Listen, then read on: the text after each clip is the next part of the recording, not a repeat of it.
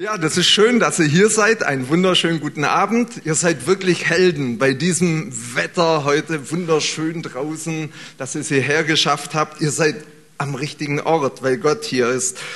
Ich habe heute schon eine Geschichte von einer Person gelesen, die war tatsächlich mindestens dreimal zur falschen Zeit am falschen Ort.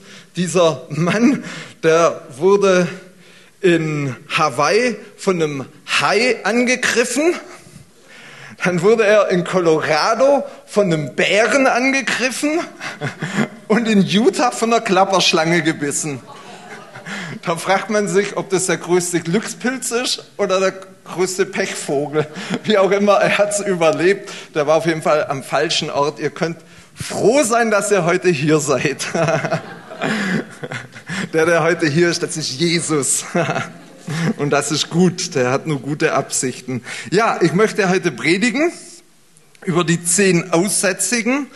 Und ähm, aus der Geschichte, da wollen wir lernen, wie wir, ähm, wie Glaube funktioniert und wie das ganz praktisch in unserem Leben zustande kommt und wie, ja, wie einfach unser Glaubensleben durch diese Geschichte, ich hoffe, ähm, ähm, neue Impulse bekommt und dass wir wirklich so in einen neuen Level des Glaubens hineinkommen, ohne irgendwie Anstrengung, sondern richtig toll. Ich fange an, ich lese einfach vor aus Lukas siebzehn ab Vers elf bis, ich glaube, erstmal bis fünfzehn. Und es geschah, als er nach Jerusalem, also Jesus, als er nach Jerusalem reiste, dass er durch das Grenzgebiet zwischen Samaria und Galiläa zog. Und bei seiner Ankunft in einem Dorf begegneten ihm zehn aussätzige Männer, die von ferne stehen blieben. Und sie erhoben ihre Stimme und sprachen: Jesus, Meister, erbarme dich über uns. Und als Jesus sie sah, sprach er zu ihnen: Geht hin, zeigt euch den Priestern. Und es geschah, also Jesus sprach, geht hin, zeigt euch den Priestern. Und es geschah, während sie hingingen, wurden sie rein. Also erstmal bis dahin. Und ich finde schon eine bemerkenswerte Geschichte. Wir sehen, das sind zehn Aussätzige, die von Ferne standen, die mussten auch von Ferne stehen. Da lese ich gleich noch was zu aus dem Gesetz des Aussätzigen, aus dem dritten Mose. Und diese zehn Aussätzigen, die ähm, erhoben ihre Stimme und die machten sich aufmerksam auf Jesus, dass Jesus sie erkannte. Und ich finde es wirklich erstaunlich, dass diese zehn Aussätzigen, die sprachen: Jesus Meister. Und ich glaube, dass es wirklich wichtig ist, dieses Jesus Meister. Im Griechischen steht beim Meister Epistates, was heißt Befehlshaber oder jemand, der über andere steht.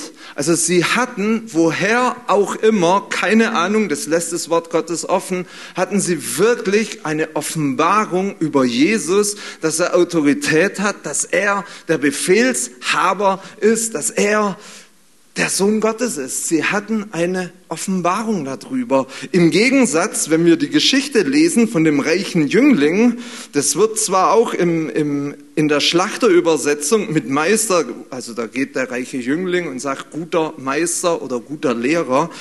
Wie gesagt, in der Schlachterübersetzung wird es mit Meister übersetzt, aber da steht die Daskalos, das heißt nur Lehrer. Das ist ein Ehrentitel, den damals auch die Pharisäer und so trugen, aber der hatte nicht diese Offenbarung, dass Jesus wirklich der Befehlshaber ist, dass er einer ist, der Autorität hat, der über anderen steht. Und Jesus, wir wissen das ja selber, er ist der Herr, der Herr, der Herr, der Heere, der Heerscharen. Er ist der Befehlshaber, der Herr der himmlischen Heerscharen. Und ich denke, das ist ganz wichtig, dass wir das verstehen, dass sie eine Offenbarung haben von Jesus, wer er wirklich ist. Und ich glaube, das ist auch wichtig, um richtig glauben zu können, dass wir auch diese Offenbarung haben, wer Jesus ist, wer Gott ist, wie er tickt, dass er gut ist, dass er gütig ist, voller Barmherzigkeit. Und sie appellierten an seine Barmherzigkeit und sagen: Erbarme dich unser, erbarme dich. Und das steht im ähm, in, in, der, in, der, in der Befehlsform, in der, Gram, in der Grammatik, also im, wie heißt Imperativ, genau, das Wort ist mir nicht eingefallen. Erbarme dich unser. Die haben nicht gebittet und gebettelt, sondern sie, sie haben an das Erbarmen Gottes appelliert. Jesus, erbarme dich, Meister. Und Jesus hat schlicht und einfach gesagt, okay, geht hin und zeigt euch den Priestern. Und wir müssen wissen, ich lese jetzt eine Schriftstelle vor aus dem dritten Mose dreizehn, Verse fünfundvierzig und sechsundvierzig. Das ist das Gesetz des Aussätzigen. Der Aussätzige, an dem die Plage ist, soll aber in zerrissenen Kleidern einhergehen, mit entblößtem Haupt und seine Lippen soll er verhüllen. Und er soll ausrufen, unrein, unrein. Solange die Plage an ihm ist, soll er völlig unrein blei- bleiben. Denn er ist unrein, er soll abgesondert wohnen und außerhalb des Lagers seine Wohnung haben. Und jetzt müssen wir wissen, dass die Aussätzigen, die waren abgeschnitten im Prinzip von, von der Gesellschaft. Sie mussten außerhalb leben. Und immer wenn sie Menschen gesehen haben, mussten sie ausrufen, unrein, unrein, kommt mir nicht zu nahe. Sie waren wirklich ausgestoßen von der Gesellschaft, Ausgestoßene. Und jetzt kommt das Coole, im, im dritten Mose vierzehn, Verse eins und zwei, und da kommt nämlich das Gesetz über die Reinigung des Aussätzigen. Und Jesus hat ja gesprochen, geht hin und zeigt euch den Priestern. Und jetzt passt auf, im dritten Mose vierzehn, eins bis zwei, und der Herr redete zu Mose und sprach, dieses Gesetz gilt für den Aussätzigen am Tage seiner Reinigung. Ist das nicht cool? Am Tage seiner Reinigung. Und ich bin überzeugt, dass diese zehn Aussätzigen, wir wissen das, dass die Gesellschaft damals, es war eine sehr gläubige, religiöse Gesellschaft, und wir wissen aus historischen Berichten, dass das ganze Volk, dass sie die fünf Bücher Mose, das Gesetz, dass sie es so gut oder vieles auswendig kannten und wussten, was da drin steht. Und ich bin überzeugt davon, dass gerade die Aussätzigen, dass wenn die irgendwas wussten von den fünf Büchern Mose, dann war das garantiert dritter Mose vierzehn, eins bis zwei, wo es heißt, dieses Gesetz gilt für den Aussätzigen am Tage seiner Reinigung. Er soll zu dem Priester gebracht werden oder zu dem Priester hingebracht werden. Und der Priester, der geht dann raus vor das Lager, guckt sich an und bringt dann die ganzen Opfer und macht dann die ganzen rituellen Dinge. Das Coole ist, Jesus hat sie angeguckt, sprach, okay, zeigt euch den Priestern. Und ich bin überzeugt davon, als Jesus das gesagt hat, die sind voller Glaubensgewissheit, sind die los, weil die genau wussten, okay, am Tage meiner Heilung, da soll ich dem Priester vorgeführt werden oder gezeigt werden. Und sie gingen los mit dieser Zuversicht, mit diesem Glauben, mit diesem Wissen. Und während sie losgingen, haben sie die Heilung erlebt. Das muss man sich mal vorstellen, da laufen zehn Aussätzige. Der eine hat vielleicht schon ein Ohr verloren oder wie auch immer, wie das ausgesehen hat. Und dann sagt der eine Mann, oh, guck mal, du bist heil und gesund. Ihr müsst euch mal vorstellen, was da passiert ist in dieser Zeit. Sie sind losgegangen, sie haben sie... Aller Voraussicht nach haben sie sich den Priestern gezeigt, das wird in der Geschichte nicht offenbar. Aber was wirklich wichtig ist, dass der Glaube letzten Endes durch das Hören dessen kommt, was Jesus zu ihnen gesagt hat. Jesus hat gesagt, geht hin. Und es hat in ihnen, hat das Glaube erzeugt, weil sie wussten, was im Wort Gottes steht und haben ihre Heilung abgeholt. Im Ich, ich, das wird gleich ganz praktisch. In Römer zehn, siebzehn, da heißt es, demnach kommt der Glaube aus der Verkündigung. Aber da steht wortwörtlich im Griechischen akoe, das heißt hören vom Gehörten. Der Glaube kommt von dem, was wir hören. Und das Gehörte...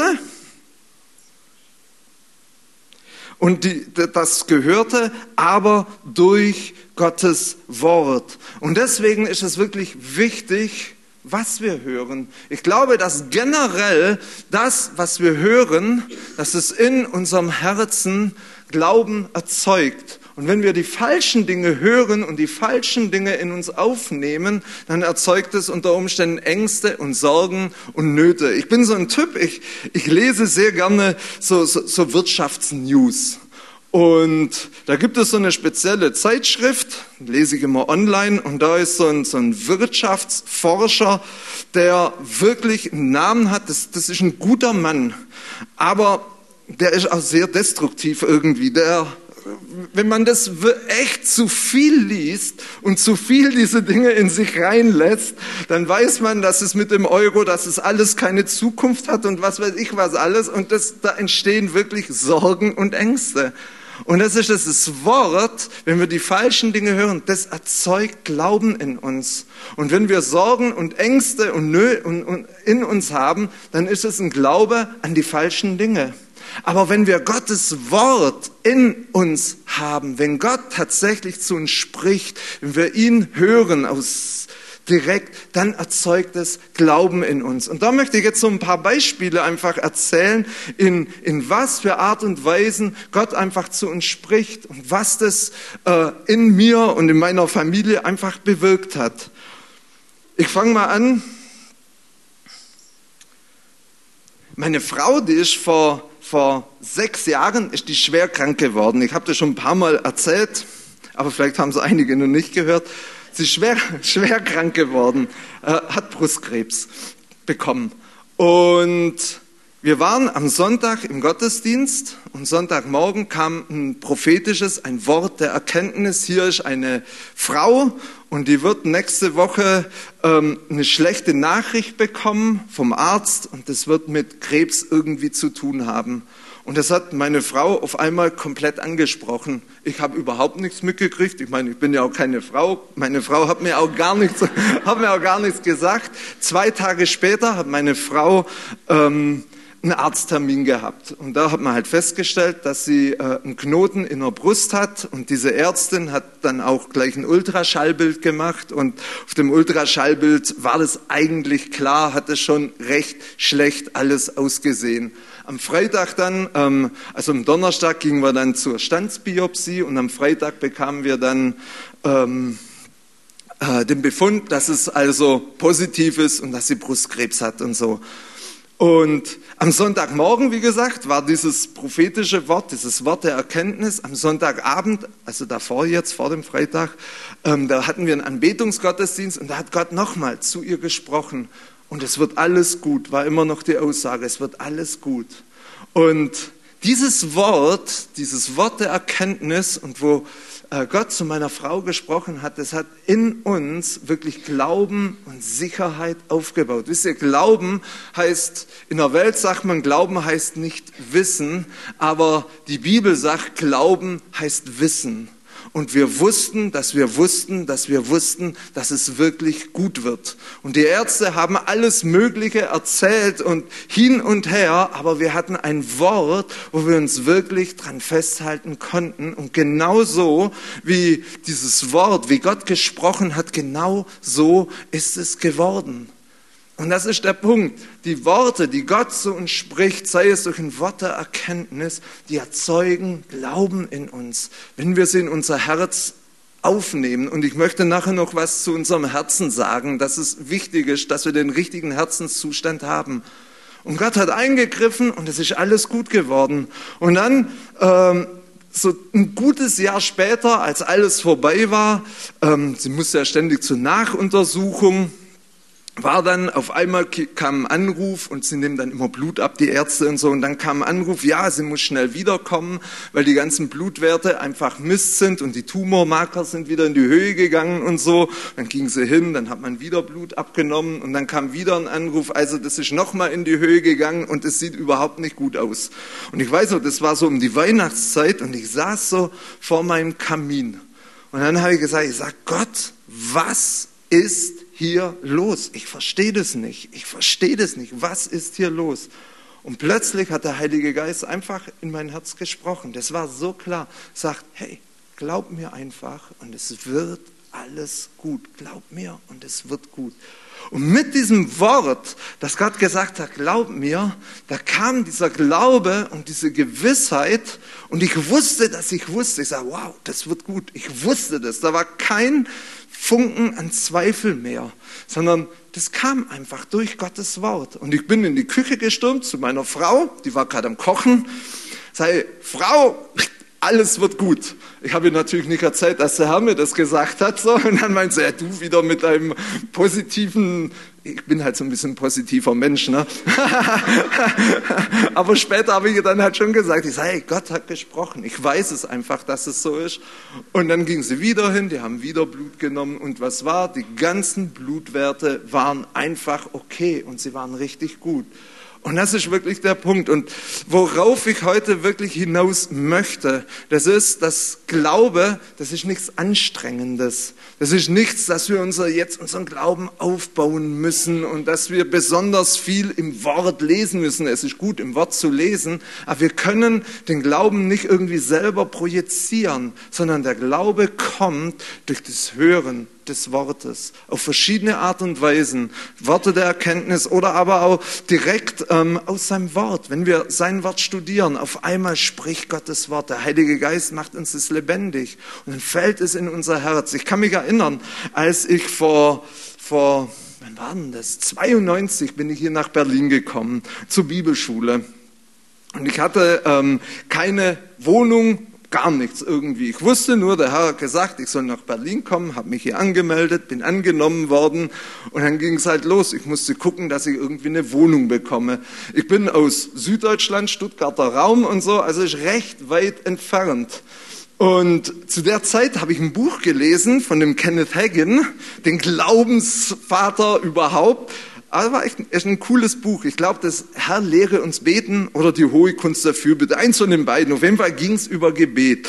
Und ein, ein, ein Abschnitt dieses Buches war über das Gebet der Übereinstimmung. Was einfach heißt in Matthäus achtzehn, Vers neunzehn, dass wenn zwei von euch übereinkommen, um irgendeine Sache zu bitten, was auch immer in meinem Namen, so wird Gott sie ihm geben. So heißt es, Matthäus achtzehn, Vers neunzehn.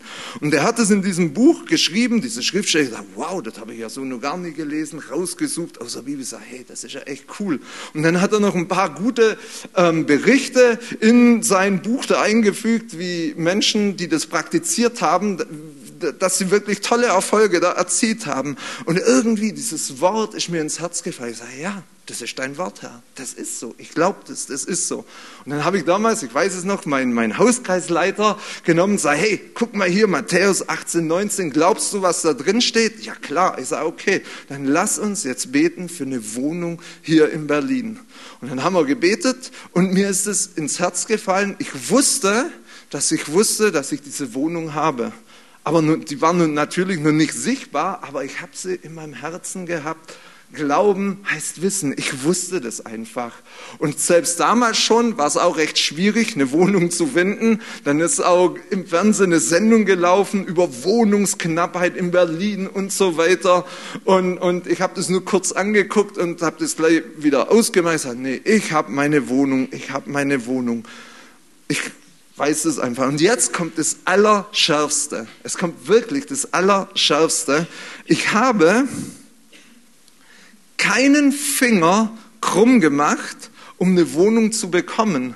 Da hat mich aus Berlin jemand angerufen. Ich habe keine Ahnung, woher die meine Telefonnummer hatte. Wahrscheinlich vom Gemeindebüro irgendwie.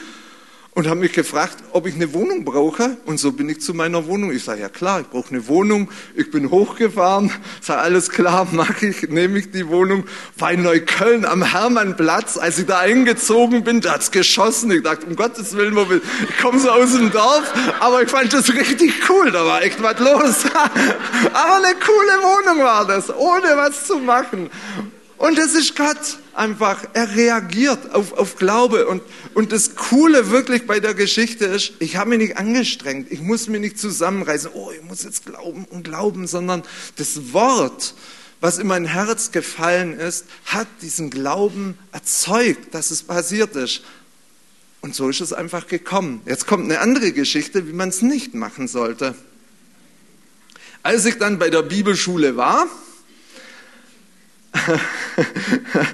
Erste Klasse, das war super, prima. Das Problem war nur, ich hatte eine richtig krasse Nasennebenhöhlenvereiterung bekommen und ich hatte Schmerzen wie ein Pferd. Und ich bin, also es war, es war echt krass und ich bin dann zum Arzt gegangen und der hat mir irgendwelches, also ihr könnt euch gar nicht vorstellen, wie weit man die Nase hochbohren kann. Ich habe mir da Zeugs in die Nase, oh, es war gruselig, wirklich gruselig und habe meinen Kopf irgendwie nur unter Druck gesetzt. Es hat überall geknackst. Also es, es, das war echt ein Erlebnis, was sie alles so mit einem machen. Und auf jeden Fall, mir ging es richtig schlecht und ich hatte Schmerzen und ich war krank und Fieber und alles. Und ich habe natürlich damals kräftig, so der Glaubensmann, proklamiert, ja, ich bin heil durch die Striemen Jesus und so. Und meine ganzen Bibelschulkollegen, Freunde, die mich so besucht haben, haben mich halt so besucht. Und dann habe ich halt immer das Gleiche, ja, ich bin geheilt und tralala und wie man das halt so macht. Ne? Und dann war ein Bruder da, da der Ösi, ich weiß nicht, ob ihr den noch kennt, Andreas Dopplinger, Ösi, echt eine coole Socke. Und, und dann sagt er, auf seinem, auf Deutsch, also auf seinem österreichischen Slang, sagt er, du erzählst zwar immer, dass du irgendwie geheilt bist, aber das hat, denke ich, keine Substanz irgendwie in dir. Und irgendwie hat mich das so ein bisschen angepiekst und dachte ich, was, was will denn der von mir eigentlich? Aber, aber das war die Wahrheit letzten Endes. Ich habe irgendwelche Dinge erzählt, was in mir keine Substanz hatte. Und dann habe ich, und das war, das war der Auslöser, dass er das gesagt hat. Und ich sage, ja, du hast recht. Und dann habe ich gesagt, ich sage, Herr, du siehst, es ist so, dein Wort sagt es, aber in mir, aber ich bete jetzt, dass du da kommst und dass du mir hilfst. Und in dem Moment, wo ich diese Wahrheit in mich habe reinkommen lassen, ist dieser Glaube entstanden und ich bin postwendend aufgestanden, bin einen Tag später zur Bibelschule gegangen und der ganze Spuk war vorbei. Und ich hatte diesen Glauben und diese Gewissheit. Und das ist wirklich wichtig, dass wir nicht irgendwie Dinge einfach proklamieren und machen, das bringt gar nichts, sondern das Wort, wenn das in unser Herz fällt, dann erzeugt es diesen Glauben und dann können wir die Dinge aussprechen mit einer Gewissheit. Und das ist das, um was es mir heute geht. Mir geht es nicht darum, dass wir irgendwelche ähm, Akte von, von, von bekennen und machen und tun. Das kann auch irgendwie gut sein, aber da möchte ich euch nicht. Also Glaube kommt einfach durch, durch, sein, durch sein Wort. Ähm ich habe noch, ja genau. Oder ich kann mich noch erinnern, das war so vor, vor zwölf, elf, zwölf Jahren. Da war Ed Traut bei uns in der, in der, in der Gemeinde. Und hat dann auch die dollsten Dinge so geweissagt über meine Frau, über mir. Und er war im Prinzip schon fertig mit Weissagung, mit, mit Weissagen und hat dann einfach so in einem ganz kleinen, lapidaren Nebensatz gesagt, und das war das Ausschlaggebende eigentlich, was mir am meisten geholfen hat, hat er gesagt, Bruder, bei dir auf der Arbeit, da gibt es jede Menge Veränderungen. Aber mach dir keine Sorgen, für dich wird es gut werden. Das war einfach so ein kleiner Satz. Und es war gerade so eine Situation, wo bei uns in der Firma komplette Umstrukturierung war, wo, wo ein ganzer Teil geschlossen wurde, wo, wo es wirklich auf der Kippe stand, dass die Firma überhaupt überlebt. So.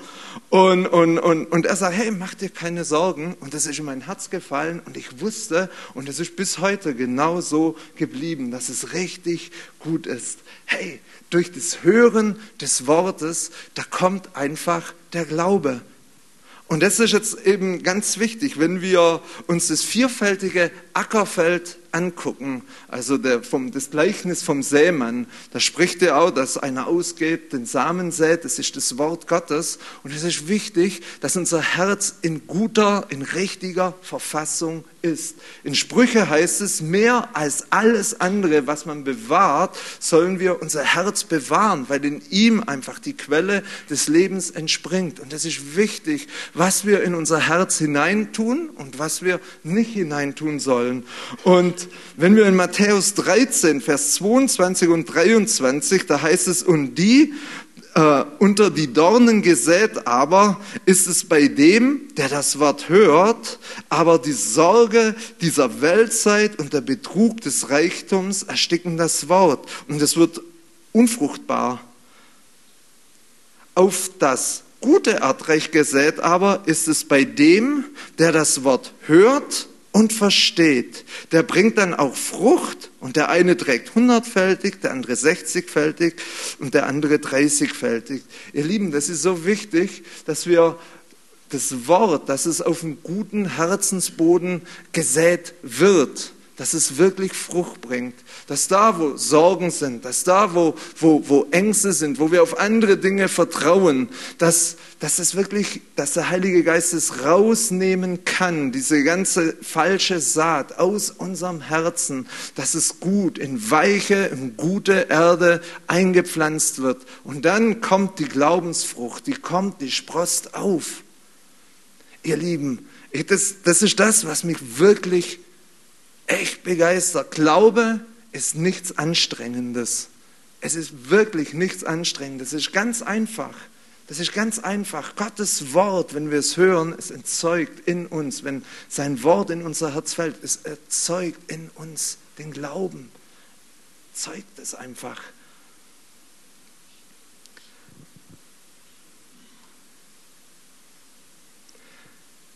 Jetzt geht es weiter. Einer aber... Genau, Vers fünfzehn. Einer aber von ihnen kehrte wieder um, als er sah, dass er geheilt worden war, und pries Gott mit lauter Stimme und warf sich auf sein Angesicht zu Jesu Füßen und dankte ihm. Und das war ein Samariter. Da antwortete Jesus und sprach, sind nicht zehn rein geworden, wo sind aber die neun? Hat sich sonst keiner gefunden, der umgekehrt wäre, um Gott die Ehre zu geben, als nur dieser Fremdling? Und er sprach zu ihm, steh auf, geh hin, dein Glaube hat dich gerettet. Und ich finde schon, das Tragische eigentlich an dieser Geschichte ist, das sind zehn Leute, sind geheilt worden. Und ich sehe mich da auch manchmal so selber drin, sind geheilt worden. Sie gingen zu dem Priester, sie wurden wieder in die Gesellschaft aufgenommen, sie konnten wieder in ihren Beruf, in ihre Arbeit, sie konnten wieder in die Synagoge, vielleicht in den ersten Plätzen sitzen, sie wurden wieder komplett in ihr altes Leben eingeführt. Und da war nur einer, der wirklich umgekehrt ist, der dankbar war, der Gott pries, mit lauter Stimme heißt es, der sich vor Jesus niedergeworfen hat, ein, ein Akt von Anbetung, und ihn gedankt hat. Und es ist so wichtig, dass wir, wenn Gott eingreift und wenn die Dinge geschehen, dass wir wirklich dankbar sind. In Römer vier, Vers zwanzig heißt es von Abraham, er zweifelte nicht an der Verheißung durch Unglauben, sondern wurde stark durch den Glauben, und jetzt, indem er Gott die Ehre gab. Ich glaube, es ist so wichtig, dass wir echt dankbar sind, dass wir zurückkommen, dass wir Jesus danken, dass wir sagen, wow, super, dass du eingegriffen hast. Danke, dass wir nicht alles einfach so hinnehmen, als sei es ganz normal, sondern dass wir dankbar sind. Dankbar, dass wir hier in unserem Land leben können. Dankbar, dass wir hier gegenüber vielen anderen Ländern wirklich stabile Verhältnisse haben. Dankbar sind, dass wir hier in eine tolle Gemeinde gehen, mit tollen Musikern, mit, mit, mit einer Ältestenschaft, die Gott sucht. Mit tollen Lehrern, mit tollen Gemeindemitgliedern und Geschwistern. Wir können dankbar sein, dass wir hier im Großen und Ganzen keine Verfolgung bekommen. Das ist alles nicht normal. Dankbar sein, dass wir wirklich Versorgung erleben, dass Gott da ist, dass er uns versorgt, dass er uns hilft. Im Psalm fünfzig oder einundfünfzig heißt es, wer Gott dankt, einundfünfzig, ne? Oder fünfzig? fünfzig, fünfzig, der letzte Vers müsste es sein. Wer Gott dankt, verherrlicht mich. Kannst du das an?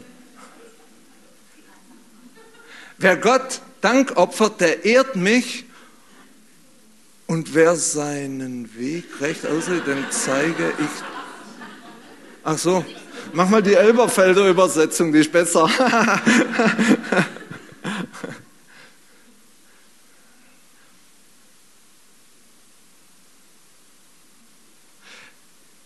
Wer Dankopfer verherrlicht mich, umbahnt einen Weg. Ihn werde ich das Heil Gottes sehen lassen. Das ist besser. Ihn werde ich das Heil Gottes sehen lassen. Und interessant ist, und Jesus sprach dann zu diesem Samariter, und Jesus sprach zu ihm: Steh auf, geh hin, dein Glaube hat dich gerettet. So zu heil gemacht, gerettet, hineingebracht in die Familie, wirklich heil gemacht, ganz. Das ist eine andere Dimension wie von, von rein gemacht. Wow, das finde ich echt toll. Ich bin im Prinzip durch. Die Anbetungsgruppe kann nach vorne kommen. Ich glaube, dass wir jetzt einfach so eine Zeit nehmen, wo Gott einfach, wo wir auf Gott hören. Gott möchte zu uns sprechen, zu unseren Herzen. Und dass wir wirklich unser Herz auftun und dass wir erleben, wie wirklich Glaube in uns entsteht. Ohne sich anzustrengen, ohne alles. Wenn falsche Dinge, Sorgen, Nöte, irgendwas in eurem Herzen sind, bittet den Heiligen Geist, dass er kommt, dass er das wegnimmt.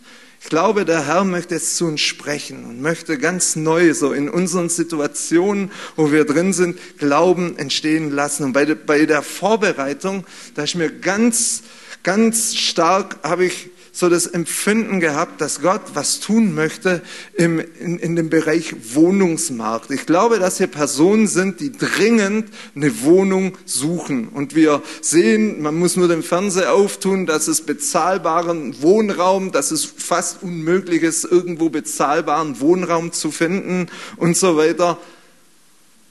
Gott schafft das. Und ich spüre einfach, dass der Herr da hineinreden möchte in euer Herz und dass er euch da diesen Glauben einfach geben möchte und dass ihr das sehen werdet, wie ihr bezahlbare, superklasse Wohnungen bekommt. Wir danken dir, Heiliger Geist, dass du jetzt hier bist. Und wir wollen dir jetzt den Raum geben, dass, dass du an uns wirken kannst. Wir geben uns dir jetzt hin, Heiliger Geist, und wir bitten dich, dass du falsche Dinge, falsche Informationen so ganz liebevoll aus unserem Herzen rausnimmst und dass du jetzt zu uns redest. Rede, Heiliger Geist. Wir geben uns dir hin, wir sagen, wir brauchen dich und wir, wir brauchen dein, dein Reden, weil wir wissen, dass wenn du zu uns redest, dass es Glauben in uns erzeugt und dass es gut ist. Herr, du hast gute Absichten, du hast gute Gedanken, du hast gute Pläne. Herr, und ich bete, dass du deine Pläne, dass du sie uns mitteilst, jetzt, Heiliger Geist, genau jetzt, komm. Da, wo Krankheit ist, rede, Herr. Da, wo, wo, wo Nöte sind, Wohnungsnöte, rede, Herr. Ich bete, dass, dass, dass du jetzt redest zu jedem Einzelnen, Herr.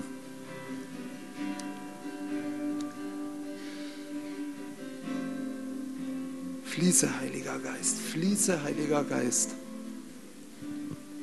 Fließe, Heiliger Geist. Du bist gut, du bist gut, du bist gut.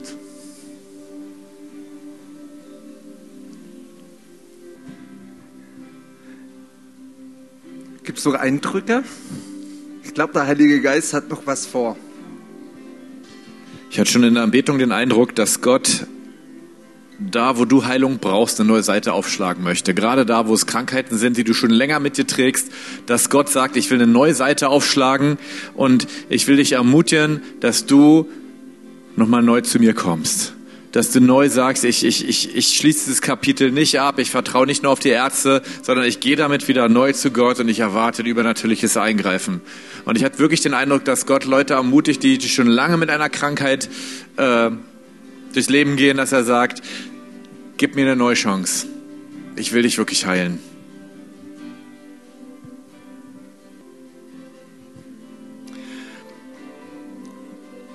habe gesehen, wie das Feuer Gottes durch ein Zeitungsblatt hindurch gebrannt ist.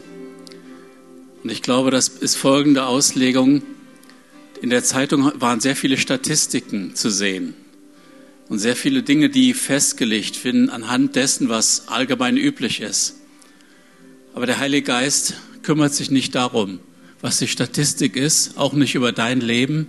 Und ich glaube, dass heute Abend etwas freigebrannt wird in deinem Herzen, eine Unmöglichkeit, die du noch vor dir siehst oder in dir spürst, wie der Heilige Geist diese Statistik außer Kraft setzt. Ob es jetzt Arbeitsplätze sind, ob es da Altersbeschränkungen gibt, ob es irgendwelche anderen Dinge sind, die du in deinem Leben spürst. Vielleicht bist du auch von einer anderen Nation und normalerweise gehen solche Dinge nicht. Aber der Heilige Geist setzt Statistiken außer, außer Kraft und er wird dir helfen, er wird dir helfen, maximal gesegnet zu sein in diesem Land und in deiner Position. Und er wird dich wiederherstellen.